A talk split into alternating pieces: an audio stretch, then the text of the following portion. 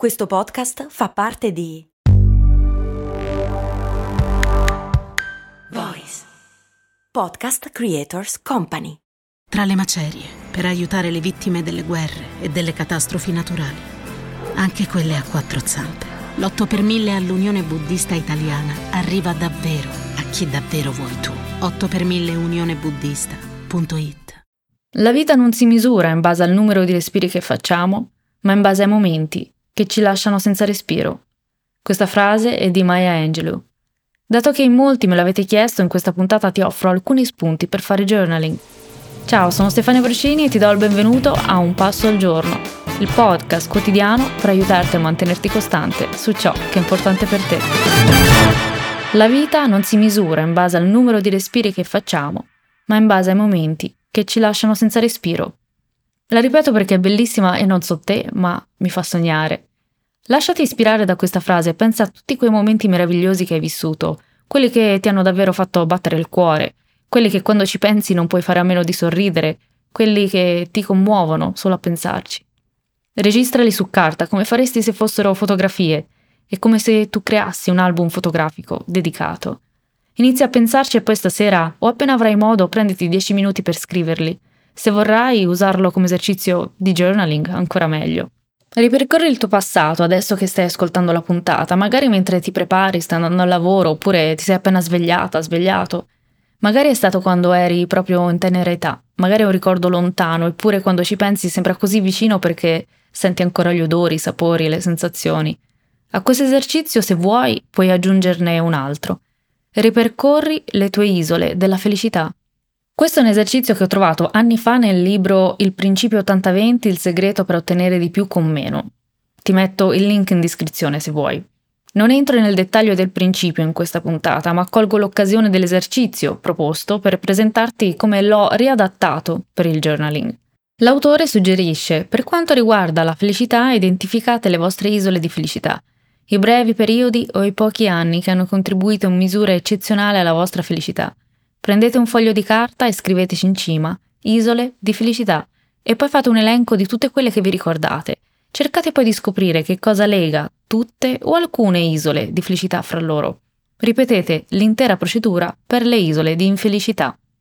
Facendo questo esercizio mi sono resa conto, tra le altre cose, ad esempio, che una caratteristica in comune tra varie mie isole della felicità c'è quella di passare del tempo in attività di gruppo, prima quando correvo con un gruppo di persone, poi beach volley, anche lavorare in team in alcuni casi. Qui, se mi permetti il collegamento, si ritorna anche al concetto che un introverso può adottare un approccio estroverso e come vedi da introversa ho identificato la socialità come il fil rouge di periodi in cui ero particolarmente felice. Ti dico come ho fatto io l'esercizio. Su un foglio ho scritto gli anni, o meglio i decenni, e poi sono entrata in dettaglio nei vari anni.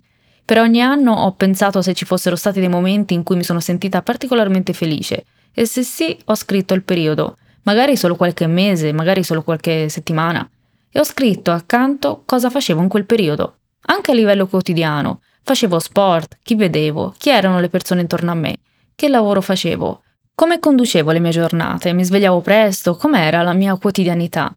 Non devi cercare un periodo felice per ogni anno. Indicare gli anni mi aiutava a ripercorrere mentalmente cosa ho fatto e quali sono stati i momenti salienti. Una volta finito li ho riletti tutti e ho cercato i punti in comune. I miei punti in comune sono stati sport, tanto sport, se fatta all'aria aperta ancora meglio. Socialità e momenti di attività di gruppo, sia nel lavoro, non tutti, eh, solo alcuni, nello sport o nella musica. Se mi ascolti da tanto lo sai già che a vent'anni cantavo in una band ska punk. E poi anche ho trovato cambiamenti, nuove sfide, nuovi progetti. Ogni periodo di cambiamento lo ricordo come un momento felice. Diciamo che sono un amante dei nuovi inizi. Viaggi, soprattutto in Giappone. Se mi segui su Valorizza il tuo tempo sai già quanto io ami la cultura giapponese.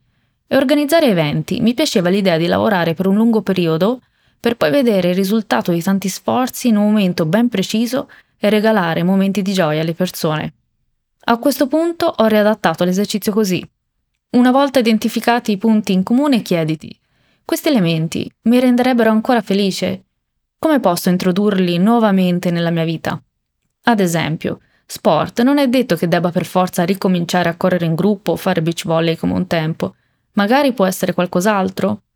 Musica. Non è detto che debba avere una band. Magari posso fare qualcosa? Infatti la sera, quando mi capita di canticchiare mentre mi accompagna con la chitarra mio marito, che invece è musicista professionista, mi sento felice e ogni volta mi dico: ma perché non lo faccio più spesso? Nuovi progetti, nuove sfide, anche se talvolta è stancante, è sempre un'iniezione di felicità. Insomma, spero che sia chiaro il punto. Quindi, riepilogando, individua periodi più o meno lunghi della tua vita, tutta la tua vita, da quando sei nata, da quando sei nato a questa mattina, in cui ti sei sentito, sentita particolarmente felice. Descrivi il periodo e chiediti che cosa hai fatto in quel periodo, come l'hai vissuto, una volta individuati, cerca il fil rouge tra questi periodi. Cosa li accomuna? Una volta trovato, chiediti come puoi, anche in forma diversa, introdurli nuovamente nella tua quotidianità o magari farli diventare un obiettivo. La stessa cosa puoi farlo per le isole di infelicità, magari non subito però. A cosa serve fare lo stesso esercizio con i momenti di infelicità? Serve a far mente locale su ciò che non vorremmo più fare o avere nella nostra vita. Però oggi non fare questo. Fai quello sulla felicità e goditelo. Ecco il tuo passo al giorno di oggi. A domani.